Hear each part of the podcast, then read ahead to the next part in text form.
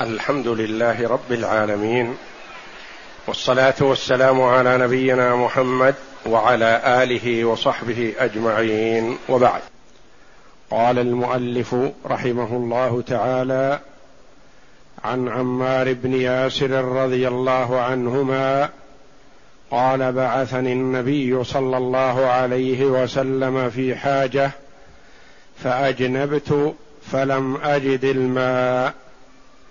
فتمرغت في الصعيد كما تمرغ الدابة.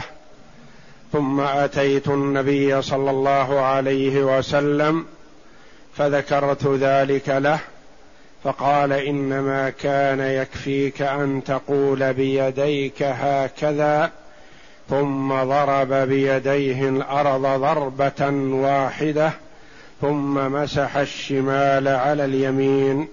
وظاهر كفيه ووجهه. هذا الحديث خرجه البخاري رحمه الله في أبواب متعددة من كتابه كما أخرجه مسلم وأحمد والنسائي والدارمي وابن خزيمة وأبو عوانة وابن حبان والبيهقي والبغوي وابن أبي شيبة والطبراني. هؤلاء الأئمة خرجوا هذا الكتاب هذا الباب فهو في الصحيحين وفي السنن وغيرها فهو حديث ثابت اتفق عليه البخاري ومسلم رحمهم الله تعالى.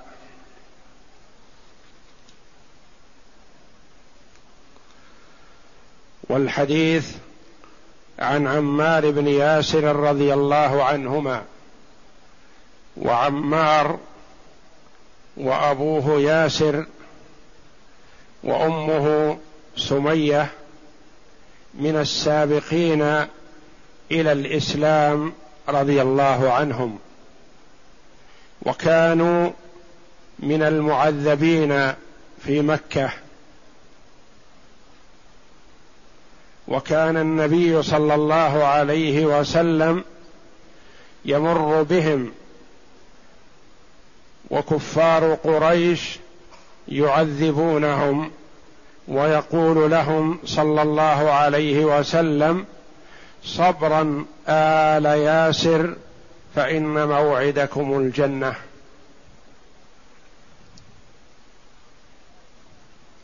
وهاجر عمار رضي الله عنه الهجرتين. هاجر إلى الحبشة ثم هاجر إلى المدينة. وشهد المشاهد كلها مع النبي صلى الله عليه وسلم. وقتل عمار رضي الله عنه في موقعة صفين. الكائنة بين علي ومعاوية رضي الله عنهما. وقد قال النبي صلى الله عليه وسلم ويح عمار تقتله الفئة الباغية. فقتل رضي الله عنه في صفين. قال بعثني رسول الله صلى الله عليه وسلم في حاجة فأجنبت أي أصابتني جنابة فلم أجد الماء. ما وجد ماء يغتسل فيه عن الجنابة. وكان قد عرف حكم التيمم.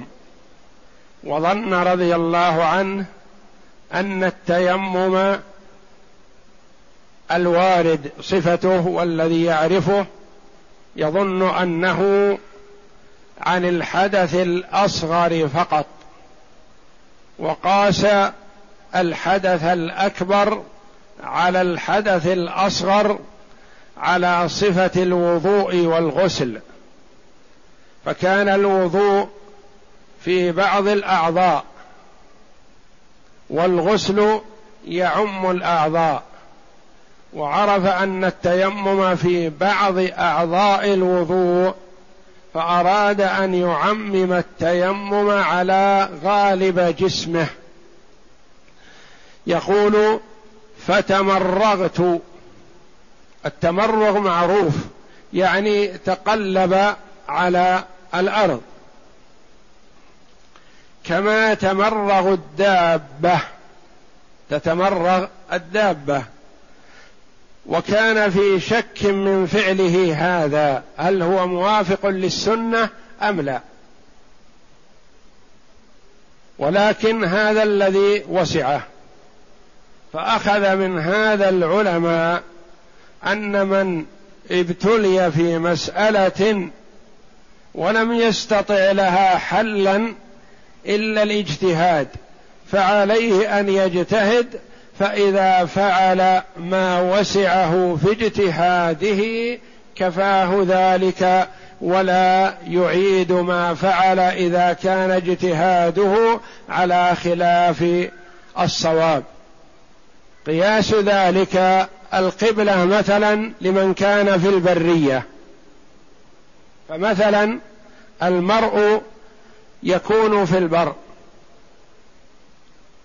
لا يعرف أين اتجاه القبلة. فيجتهد. ويعمل ما في وسعه من التحري. ثم يصلي مثلا صلاة العشاء أو صلاة الفجر. ثم لما طلعت الشمس تبين له أنه صلى على خلاف القبلة. وصلاته صحيحة ولا يعيد الصلاة لأنه بذل ما في وسعه بخلاف من اجتهد داخل البلد كأن يكون نزل منزلا لا يعرف قبلته. أو سكن في فندق أو نحوه ولا يعرف القبلة. فاجتهد فصلى. ثم تبين له أن اجتهاده على خلاف القبلة نقول عليه أن يعيد الصلاة. لما؟ لأنه ما بذل ما في وسعة. من كان في البر بذل ما في وسعة. أما من كان داخل البلد فبإمكانه أن يخرج ويسأل أحد من يراه فيقول أين القبلة؟ فكل مسلم يدله عليها داخل البلد لأنه يصلي إليها ويعرفها فمن كان داخل البلد واجتهد وكان اجتهاده خلاف القبلة فلا بد أن يعيد الصلاة لأنه ما بذل ما في وسعة. أما من اجتهد في البرية ثم تبين له أن اجتهاده على خلاف الصواب فلا يعيد ما صلى ويصلي الصلاة الحاضرة والقادمة على ضوء ما تبين له أخيرا. فعمار رضي الله عنه اجتهد وتمرغ كما تمرغ الدابة. قال ثم أتيت النبي صلى الله عليه وسلم فذكرت ذلك له. ذكر ماذا فعل؟ فقال أي النبي صلى الله عليه وسلم إنما يكفيك أن تقول بيديك هكذا. كلمة تقول جرى العرب اللسان العربي واللسان الشرعي أن يقال تقول كذا للفعل وهذا سائر لأن عمار لن يقول شيئا وإنما يفعل. فجرى في اللسان الشرعي واللسان العربي أن يقال أن تقول كذا يعني مثلا يقول لك شخص مثلا كيف أكبر تكبيرة الإحرام؟ ماذا أفعل؟ فتقول له تتجه إلى القبلة وتقول هكذا. وترفع يديك حذو منكبيك وتكبر تكبيرة الإحرام. وهكذا. فكلمة تقول يؤتى بها للقول كما يؤتى بها للفعل. أن تقول بيديك الاثنتين قال بيديك. هكذا. يعني مثل فعلي. ثم بين عمار رضي الله عنه ماذا فعل النبي صلى الله عليه وسلم؟ قال ثم ضرب بيديه الأرض ضربة واحدة. ضرب بيديه الاثنتين الأرض ضربة واحدة. ثم مسح الشمال على اليمين وظاهر كفيه ووجهه. مسح الشمال على اليمين مسح اليدين وظاهر الكفين والوجه. هذا هو المطلوب في التيمم. هل يلزم من هذا الترتيب أو لا يلزم؟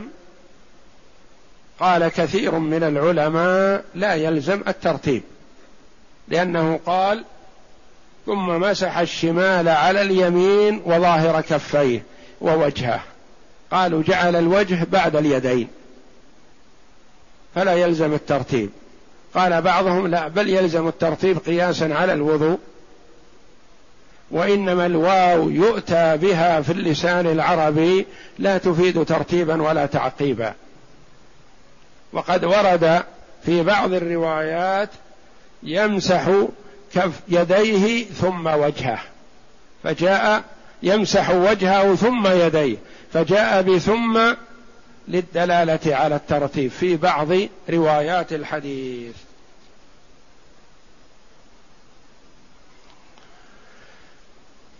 وظاهر كفيه ووجهه. ظاهر الكفين. أين ظاهر الكفين؟ هو أعلى الكف والوجه.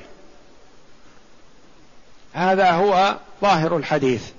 مسح ظاهر الكفين مع الوجه. وللعلماء رحمهم الله في كيفية التيمم صفات. إحداها وهي قول أهل الحديث ضربة واحدة. يمسح وجهه وكفيه براحتيه. وهذا قول أهل الحديث. الثانية ضربتان يمسح وجهه بضربة ويمسح يديه إلى المرفقين بالضربة الثانية. وقال بعضهم إلى أنصاف الذراعين. الصفة الثالثة ضربتان يمسح وجهه بيديه ثم يضرب الضربة الثانية فيمسح يديه إلى إبطيه.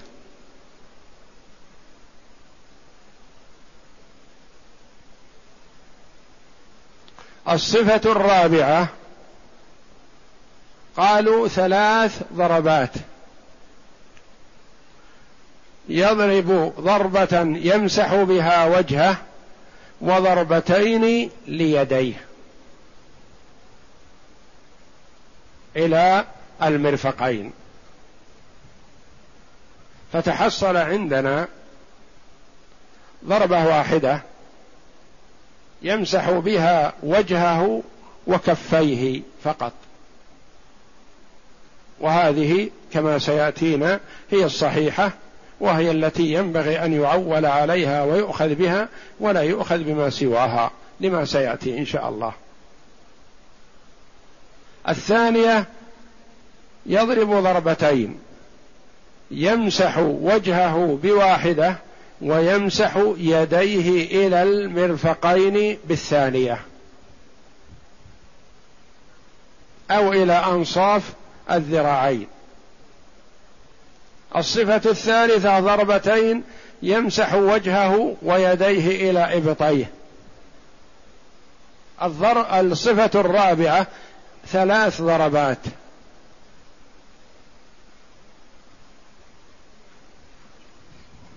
والذي اختاره جمع من أهل الحديث واختاره البخاري رحمه الله وابن حجر في فتح الباري على صحيح البخاري ضربة ويضرب ضربة واحدة ويمسح وجهه وكفيه فقط.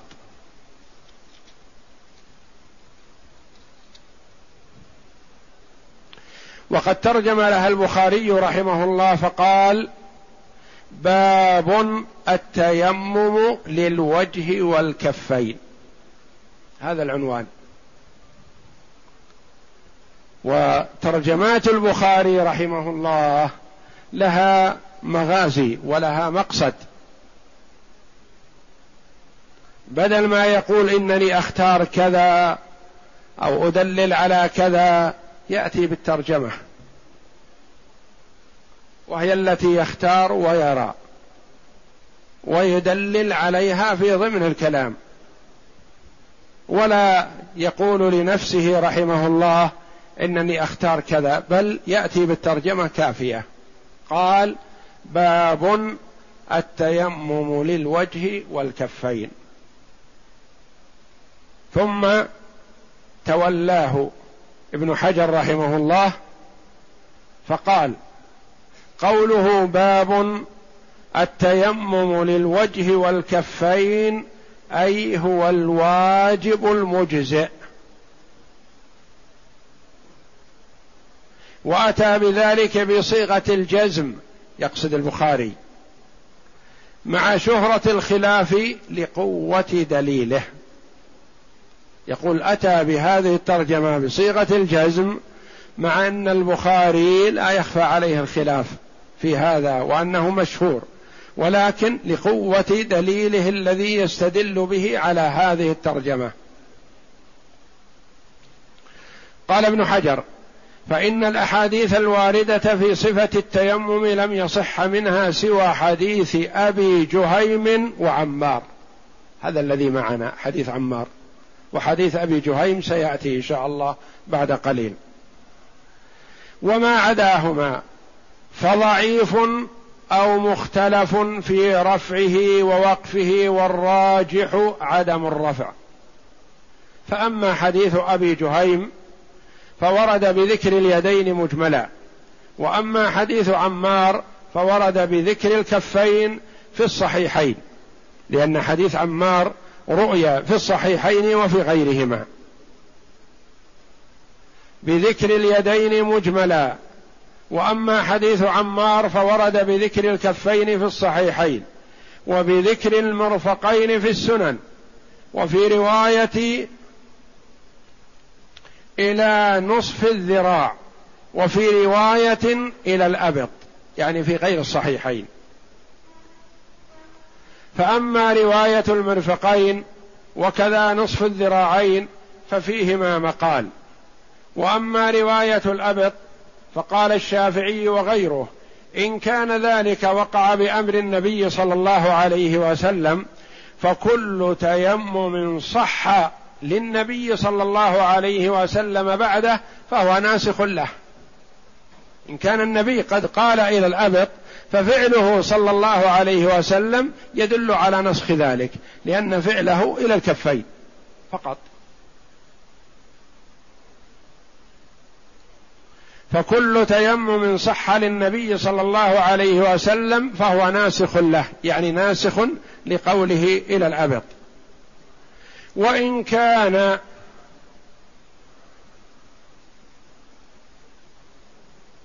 واقعا بغير أمره يعني المسح المسح إلى الابط حصل بغير أمر النبي صلى الله عليه وسلم فالحجة فيما أمر به ولا ينظر إلى قول غيره. واضح من هذا ترجيح البخاري رحمه الله وابن حجر للضربة الواحدة ويكون المسح إلى الكفين وهو مذهب الإمام أحمد رحمه الله. وقول أئمة الحديث. حديث أبي جهيم في البخاري. عن الأعرج قال سمعت عميرا مولى ابن عباس قال أقبلت أنا وعبد الله بن, بن يسار مولى ميمونة زوج النبي صلى الله عليه وسلم حتى دخلنا على أبي جهيم يعني من هم؟ عمير مولى ابن عباس ويسار مولى ميمونة. الاثنان دخل على أبي جهيم ابن الحارث بن الصمة الأنصاري رضي الله عنه فقال أبو جهيم أقبل النبي صلى الله عليه وسلم من نحو بئر جمل يعني من جهة بئر يسمى بئر جمل. فلقيه رجل فسلم عليه. من هذا الرجل؟ هذا هو نفسه أبو جهيم. كما أثبته الإمام الشافعي رحمه الله بأن الذي سلم هذا هو أبو جهيم هو راوي الحديث. فلقيه رجل فسلم عليه فلم يرد عليه النبي صلى الله عليه وسلم السلام. ما رد عليه. حتى أقبل على الجدار فمسح بوجهه ويديه ثم رد عليه السلام.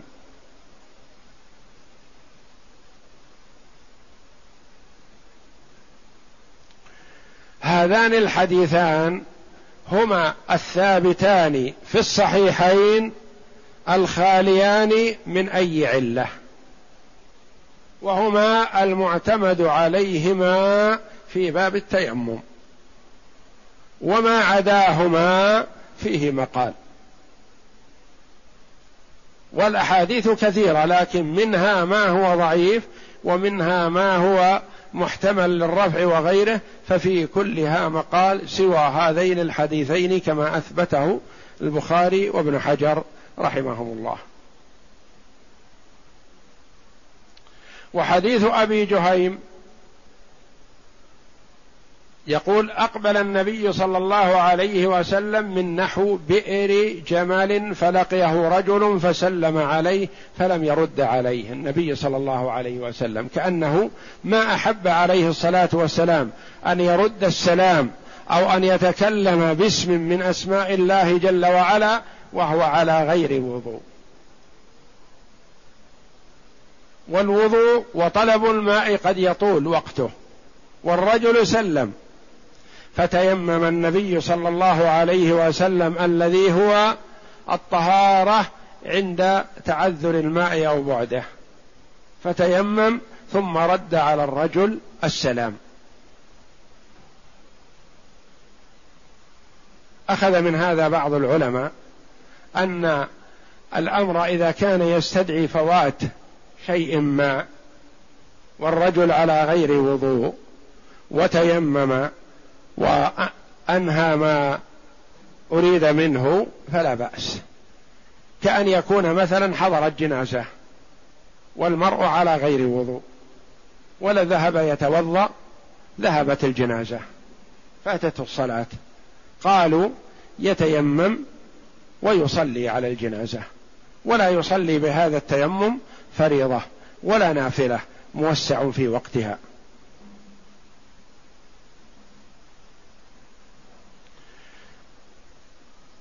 وحديث أبي جهيم حتى أقبل على الجدار فمسح بوجهه ويديه. قال يديه ولم يقل إلى المرفقين ولا إلى أنصاف الذراعين ولا إلى الإبط. قد يقول أولئك لنا فيه دليل. نقول لا هذا الحديث ثابت في الصحيحين وحديث عمار ثابت في الصحيحين وحديث عمار فيه فمسح على كفيه. فأحدهما يفسر الآخر. واليدين إذا أطلقتا فالمراد بهما الكفان. لأن الله جل وعلا قال عند الوضوء إذا قمتم إلى الصلاة فاغسلوا وجوهكم وأيديكم إلى المرافق. ولم يقل جل وعلا وأيديكم. لو قال أيديكم وسكت قلنا الكفين فقط. لكنه جل وعلا لم يرد هذا وأراد إلى المرافق فقال إلى المرافق. وحينما أراد اليدين فقط الكفين قال جل وعلا والسارق والسارقة فاقطعوا أيديهما. لم يقل أحد إن يد السارق تقطع مع المرفق أبدا ولا مع العضد إلا إن كان في أقوال شاذة الله أعلم بها ما أحط بها. فالثابت في قطع يد السارق أن تقطع من مفصل الكف. فالأحاديث وكلام الشارع يفسر بعضه بعضا. قال فامسحوا بوجوهكم وأيديكم وأيديكم. فامسحوا بوجوهكم وأيديكم. المراد الكفين. لأنه قال والسارق والسارقة فاقطعوا أيديهما. وحينما أراد الغسل إلى المرفقين قال يا أيها الذين آمنوا إذا قمتم إلى الصلاة فاغسلوا وجوهكم وأيديكم إلى المرافق. ما أحد يقول الكفين فقط لأنه قال إلى المرافق. إذا فحديث عمار هذا رضي الله عنه صحيح وصريح وقوي في أن اليكفي في التيمم ضربة واحدة يمسح بهما وجهه وكفيه.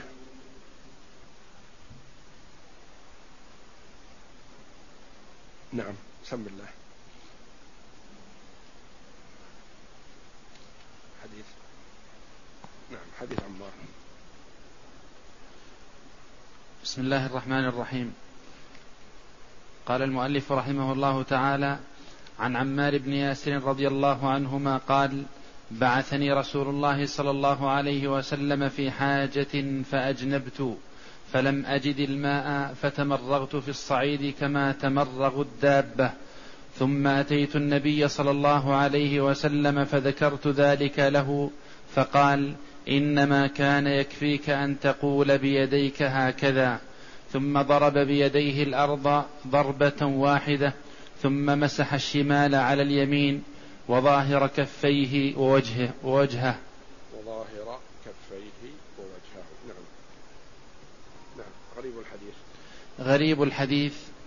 فتمرغت في الصعيد تقلبت في الأرض حتى عم تقلب في الأرض حتى عم بدنه التراب.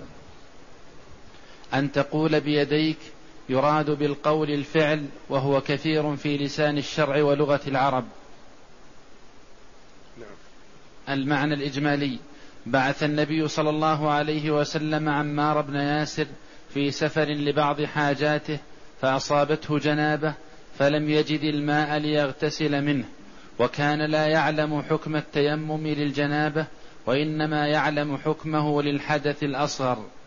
فاجتهد وظن أنه كما مسح بالصعيد بعض أعضاء الوضوء عن الحدث الأصغر فلا بد أن يكون التيمم عن من الجنابة بتعميم البدن بالصعيد قياسا على الماء فتقلب في الصعيد حتى عمه التراب وصلى. فلما جاء إلى النبي صلى الله عليه وسلم وكان في نفسه مما عمله شيء لأنه عن اجتهاد منه ذكر له ذلك ليرى هل هو على صواب أم أو لا. نعم. فقال النبي صلى الله عليه وسلم يكفيك عن تعميم بدنك كله بالتراب عن تعميم بدنك عن كله. عن تعميم بدنك كله بالتراب أن تضرب بيديك الأرض ضربة واحدة ثم تمسح شمالك على يمينك وظاهر كفيك كفيك ووجهك. نعم. اختلاف العلماء. اختلف العلماء هل يجزئ في التيمم ضربة واحدة للوجه والكفين أو لا بد من ضربتين؟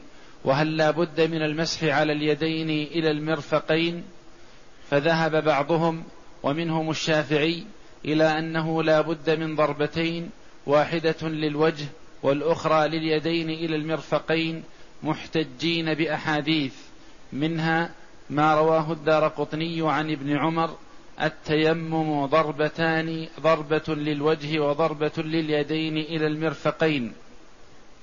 وذهب الجمهور ومنهم الإمام أحمد. هذا مشكوك في رفعه. نعم. وذهب الجمهور ومنهم الإمام أحمد والأوزاعي وإسحاق وأهل الحديث إلى أن التيمم ضربة واحدة وإن وأنه لا يمسح إلا الوجه والكفان مستدلين بأحاديث صحيحة منها حديث عمار هذا. قال ابن حجر وكان عمار يفتي به بعد زمن النبي صلى الله عليه وسلم والراوي للحديث أعرف بمراده. يعني يفتي به بعد وفاة النبي صلى الله عليه وسلم دليل على استمرار الحكم. وأنه لم يعرض له نسخ. لأنه قد يقول قائل حديث عمار نسخ بحديث كذا أو بحديث كذا. وما دام عمار رضي الله عنه يفتي به في زمن عمر بن الخطاب رضي الله عنه دل على أنه لم ينسخ. وإنما قول عمار رضي الله عنه لما عرضه عمر إن شئت ألا أحدث به هذا من باب التأدب رضي الله عنه مع عمر ولئلا يثير خلاف ما دام ولي الأمر يرى غير ذلك. نعم. وأجابوا عن أحاديث الضربتين والمرفقين بما فيها من المقال المشهور. نعم. ولا تجعل ولا تجعل تلك الأحاديث في صف الأحاديث الصحاح الواضحة. قال ابن عبد البر أكثر الآثار المرفوع وقال ابن دقيق العيد ورد في حديث التيمم ضربتان ضربة للوجه وضربة لليدين إلا أنه لا يقاوم هذا الحديث في الصحة ولا يعارض مثله بمثله. يعني الأحاديث الواردة في ضربتان لا تعارض هذا الحديث ولا تساويه فهذا الحديث أثبت وأقوى. نعم. وقال الخطابي ذهب جماعة من أهل العلم إلى أن التيمم ضربة واحدة للوجه والكفين وهذا هو وهذا المذهب أصح في الرواية. نعم. ما يؤخذ من الحديث التيمم للغسل من الجنابة. يعني أن المرأة إذا كان عليه جنابة ولم يجد الماء فإنه يتيمم. نعم. أنه لا بد من طلب الماء قبل التيمم. يعني يبحث عن الماء قبل فإن لم يجد الماء تيمم. نعم. صفة التيمم وهو ضرب ضرب الأرض مرة واحدة ثم مسح الوجه واليدين إلى المرفقين وتعميمها بالمسح. قال ابن رشد إطلاق اسم هذا التعبير منه وفقه الله. يخالف ما أتى به في شرح المعنى الإجمالي. قال هناك يكفيك عن تعميم بدنك كله بالتراب أن تضرب بيديك الأرض ضربة واحدة ثم تمسح شمالك على يمينك وظاهر كفيك ووجهك. هو أتى بما دل عليه الحديث هناك لكنه هنا قال ثم مسح الوجه مسح واليدين إلى المرفقين وتعميمهما بالمسح. ثم جاء بكلام ابن رشد مستدلا به على انه الأولى الكفين فكأنه قصد هنا ثم مسح الوجه والكفين والله أعلم. نعم. قال ابن رشد. قال ابن رشد إطلاق اسم اليد على الكف أظهر من إطلاقه على الكف والساعد. الذراع اللي هو الذراع. يعني إذا قيل الكف إذا قيل اليد فالمراد بها الكف. ولا ينطلق إلى الذراع والساعد. نعم. ذكر الصنعاني أن العطف في روايات الح... في روايات هذا الحديث قد جاء بالواو وتفيد العطف مطلق. مطلقا يعني بدون ترتيب. نعم. وجاء بالفاء وثم وتفيدان الترتيب. والترتيب زيادة والزيادة من العدل مقبولة فيحمل مجموع ما في الصحيحين على الترتيب ولم يرد عن النبي صلى الله عليه وسلم تقديم اليدين على الوجه لا قولا ولا فعلا. هذا كلام الصنعاني رحمه الله. في سبل السلام قال آه، ورد بالعطف بالواو بدون ترتيب وورد بثم. ف ثم ماذا تفيد؟ الترتيب. والواو لا تفيد ترتيبا ولا ضده لا تفيد إلا العطف. قال والترتيب زيادة. والزيادة من الثقة مقبولة فيؤخذ يحمل ما فيه الترتيب ما يحمل ما لم يرد فيه الترتيب على ما ورد فيه الترتيب ولأن فعل النبي صلى الله عليه وسلم والثابت عنه أنه كان يمسح وجهه قبل يديه. نعم. أن التيمم إذا فالترتيب اختيار كثير من الأئمة منهم الصنعاني ومنهم ابن رشد ومنهم ابن حجر. نعم. أن التيمم للحدث الأكبر كالتيمم للحدث الأصغر في الصفة والأحكام. يعني لا يزيد في الحدث الأكبر شيئا عن الحدث الأصغر بينما الوضوء والغسل يختلفان لكن التيمم سواء. تيممت عن الحدث الأكبر أو تيممت عن الحدث الأصغر. نعم. الاجتهاد في مسائل العبادات. أن المرأة إذا حضرت العبادة ويخشى الفوات أنه يجتهد. وإذا وجد من هو أعلم منه فلا يسوغ له الاجتهاد بل يسأل. لكن إذا تعذر عليه السؤال نعم. أن المجتهد إذا أداه اجتهاده إلى غير الصواب وفعل العبادة ثم تبين له الصواب بعد ذلك فإنه لا يعيد تلك العبادة. لا يعيد تلك العبادة لأنه اتقى الله ما استطاع. وأما الذي صلى في البلد على خلاف القبلة هذا قلنا يعيد. لما؟ لأنه لم يتق الله ما استطاع. لو اجتهد وخرج وسأل دل على القبلة. يعني ما فعل ما في وسعه بل قصر تكاسل وصلى لغير القبلة. ثم لما علم نقول يلزمك أن تعيد. والله أعلم. وصلى الله وسلم وبارك على عبد ورسول نبينا محمد وعلى آله وصحبه أجمعين.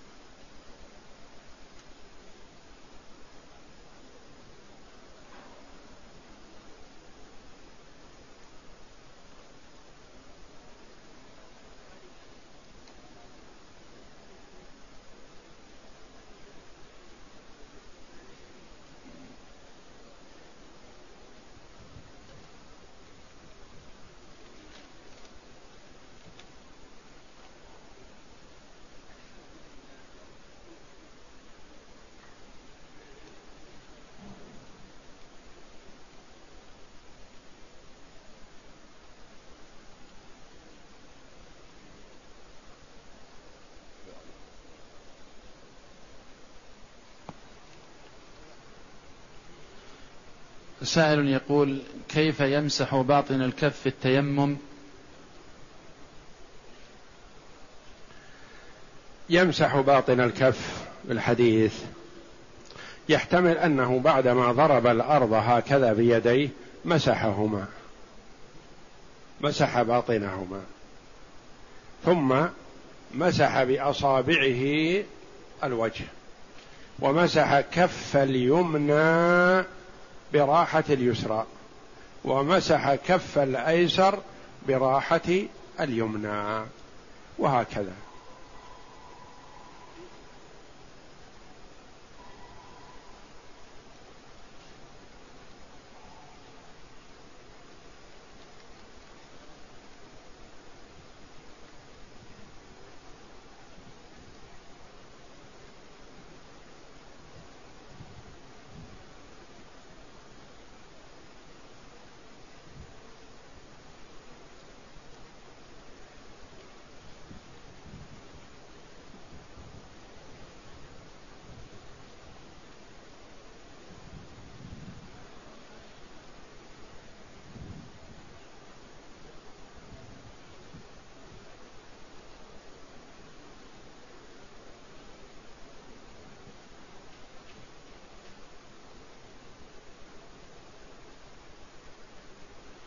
يقول هل يدخل بيع الذهب بالعملة الموجودة الآن؟ علما أن العملة الموجودة تقوم مقام الذهب؟ نعم لا شك أن العملة الحالية تقوم مقام الذهب.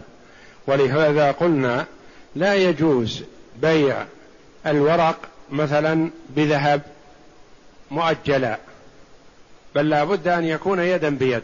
فأنت مثلا تشتري الجنيه بمائة ريال ورق مثلا لو كان أن الورق لا يقوم مقام الفضة والدراهم لصح أن تبيع هذا بهذا لكنه يلزم أن يكون يدا بيد.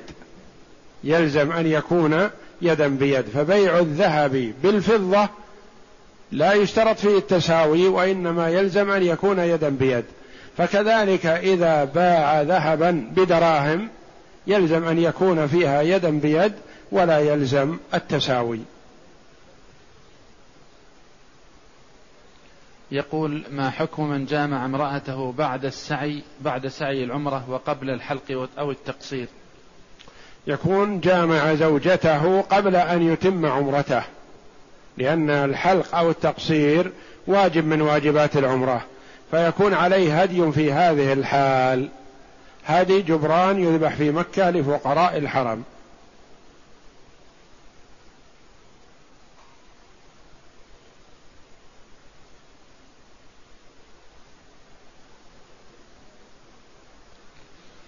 يقول إذا كنت في سفر وأقمت في مكان لمدة أقل من ثلاثة أيام فهل إذا سمعت الأذان يجب علي أن أصلي في المسجد أم أصلي مع رفقتي؟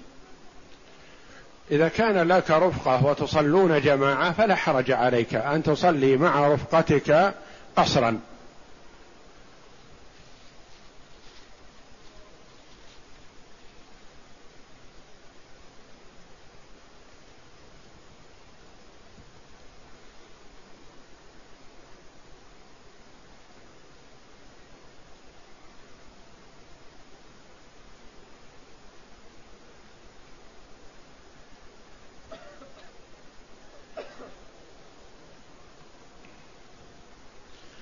يقول المسافة بين مكة والهدى 62 كيلو تقريبا.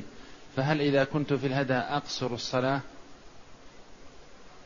القصر في السفر بعض العلماء قال لا يحدد بمسافة ما دام أنه سفر وانتقال من مكان إلى مكان وشد رحل واستعداد السفر فتقصر وتجمع وإن كان ما كان. وبعض العلماء اشترط المسافة فقال يلزم أن تكون بالتقدير الحالي في حدود ثمانين كيلو.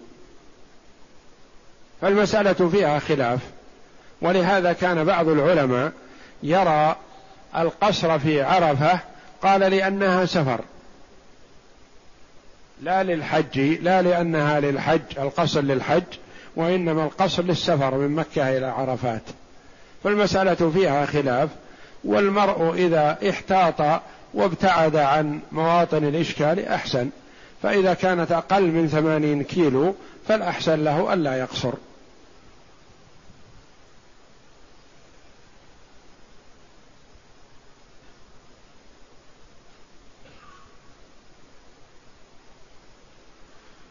يقول من صلى مع الإمام من بداية الصلاة من بداية الصلاة ولكن في الركعة الأخيرة ركع الإمام وهو لم يتم قراءة الفاتحة فما حكم ذلك؟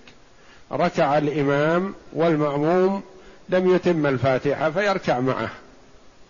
يركع مع الإمام ولا ينفرد عنه لأن النبي صلى الله عليه وسلم قال إنما جعل الإمام ليؤتم به فلا تنفرد عنه وصلاتك صحيحة.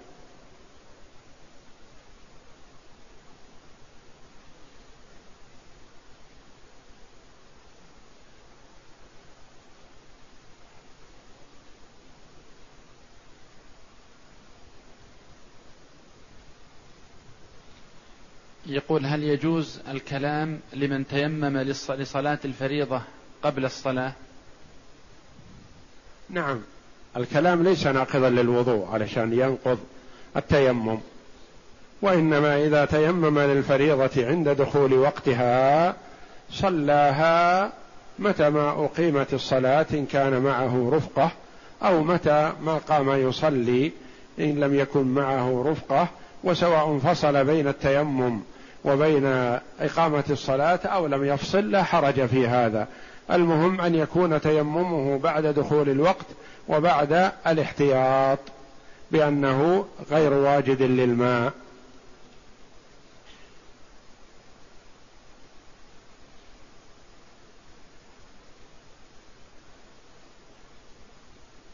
أحب أن يكون السؤال واضح ومختصر. من أجل أن نأتي به. أما مثل هذا السؤال فقراءته تستغرق علينا وقتا طويلا فنؤجله حتى يختصره صاحبه.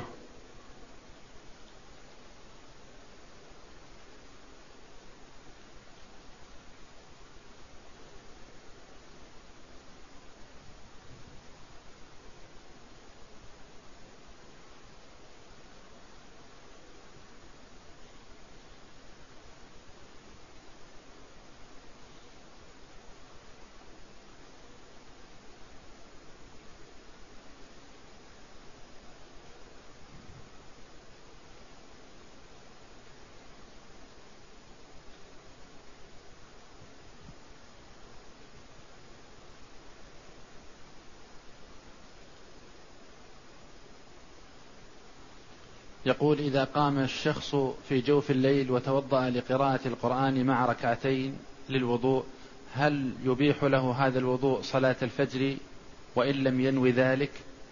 نعم. الوضوء لأي شيء توضأ لأن الوضوء, الوضوء رافع للحدث. فالمرء توضأ لقراءة القرآن مثلا يصلي به الفرض والنوافل. توضأ لطواف النفل يطوف به الفرض ويصلي به الفريضة وهكذا لأن الوضوء رافع للحدث بلا إشكال. فلأي شيء توضأ مما يستحب له الطهارة أو تجب له صح له أن يؤدي بهذا الوضوء الفروض والنوافل.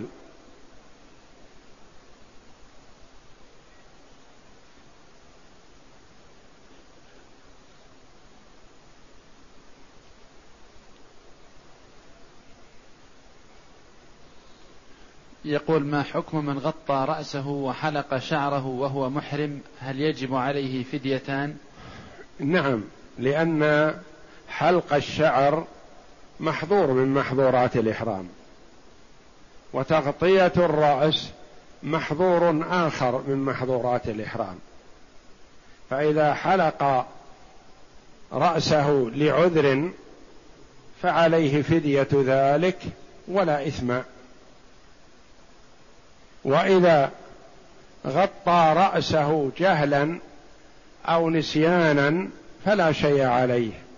وإن غطاه متعمدا لعذر أو لغير عذر وجب عليه فدية ذلك.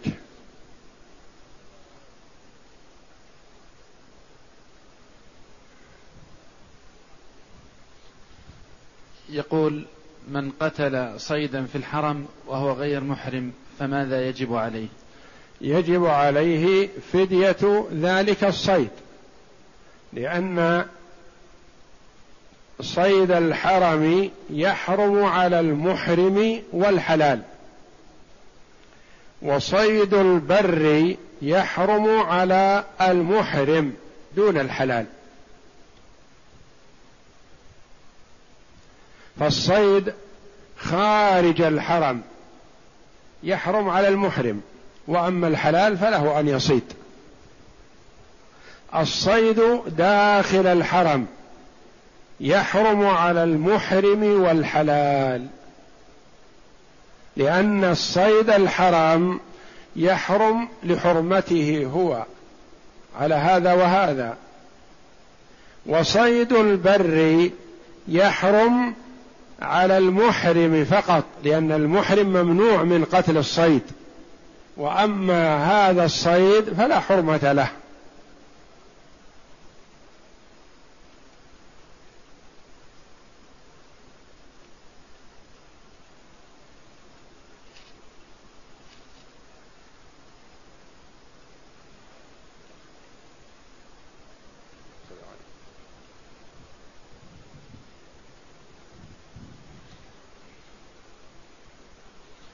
يقول حضرت من مكان بعيد وفي نية أداء العمرة لنفسي ولوالدي المتوفى فأحرمت من الميقات وأديت العمرة لنفسي أولا فهل يجب علي الذهاب إلى الميقات مرة أخرى للإحرام أم أحرم من مكة?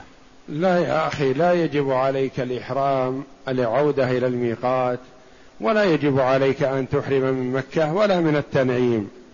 أنت دخلت مكة بعمرة فاكتف بها. وأكثر من الطواف بالبيت. وادع لمن أحببت. فإن سافرت إلى مكان ما قريب أو بعيد وأردت بعد ذلك العودة إلى مكة فعد إليها بعمرة عمن شئت.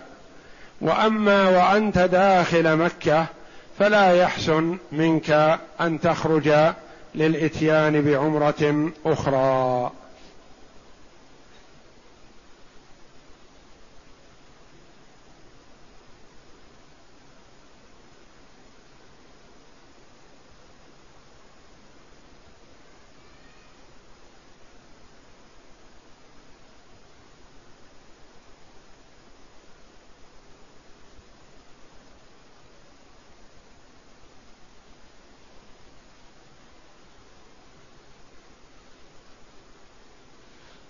يقول يرى البعض أن التيمم لا يصلى به إلا فرض واحد ويجب اتصاله بالصلاة فما رأيكم؟ نعم التيمم لفرض الوقت ولنوافله قبل الوقت وبعده. والذين قالوا يتيمم ويتوضأ مباشرة قالوا لاحتمال أن يجد الماء. فإذا تيمم غير واجد للماء فليصلي الفريضة التي عليه. لأنه قبل أن يؤدي الفريضة يحسن أن يكون في حال بحث عن الماء. فلا يتيمم إلا إذا أراد الصلاة وعجز عن حصول الماء فيتيمم حينئذ.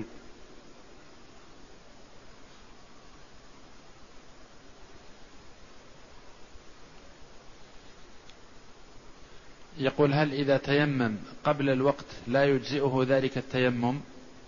نعم يرى كثير من العلماء أن التيمم لا يصح إلا بعد دخول الوقت. قالوا لأنه يحتمل أن يجد الماء. وإذا تيمم لفريضة فلا يصلي بهذا التيمم الفريضة الأخرى بل يكون عند كل إرادة تيمم وإرادة الصلاة أن يكون في حال بحث عن الماء إن وجده وإلا تيمم وصلى.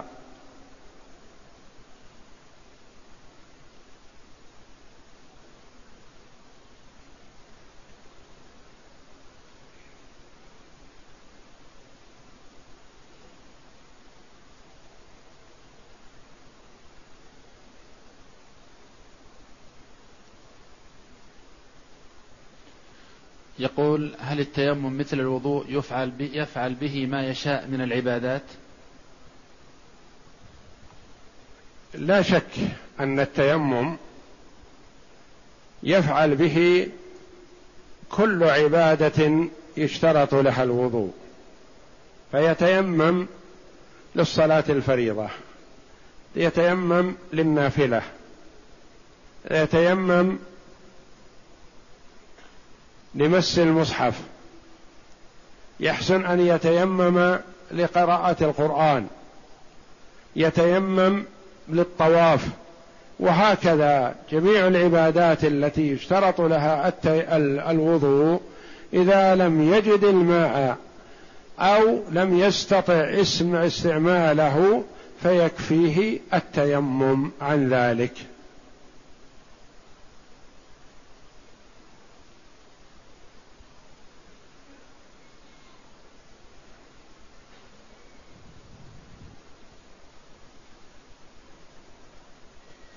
يقول اشتريت سيارة بالتأجيل المنتهي بالتمليك ولم أعلم بحكم تحريمها إلا بعد شرائها فماذا أفعل الآن؟ عليك أن تعود إلى من تعاملت من معه وتنهي موضوعك إما بالشراء أو بالتملك إما بالشراء والتملك وإما بالتاجير ولا يكن عقدك بين هذا وهذا.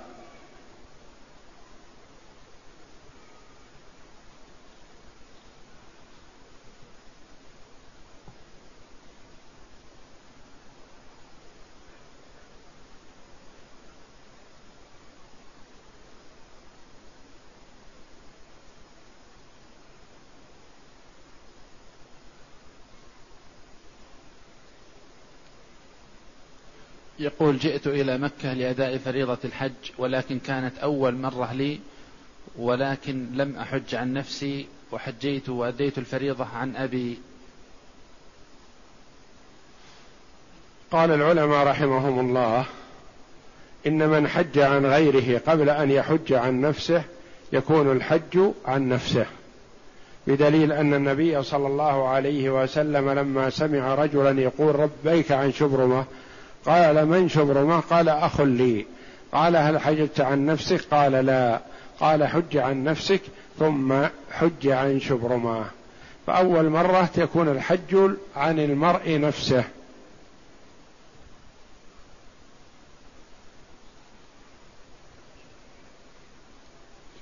يقول بما يحصل التحلل من الإحرام. إذا طاف وسعى وحلق أو قصر في العمرة حل من إحرامه. نعم. ويقول ما هي أفضل أنواع النسك؟ الانساك ثلاثة التمتع والإفراد والقران وأفضلها فيما يظهر والله أعلم التمتع. لأنه هو النسك الذي قال عنه النبي صلى الله عليه وسلم لو استقبلت من أمري ما استدبرت ما سقت الهدي ولا حللت معكم أي تمتعت مثلكم. والله أعلم وصلى الله وسلم وبارك على عبد ورسول نبينا محمد وعلى آله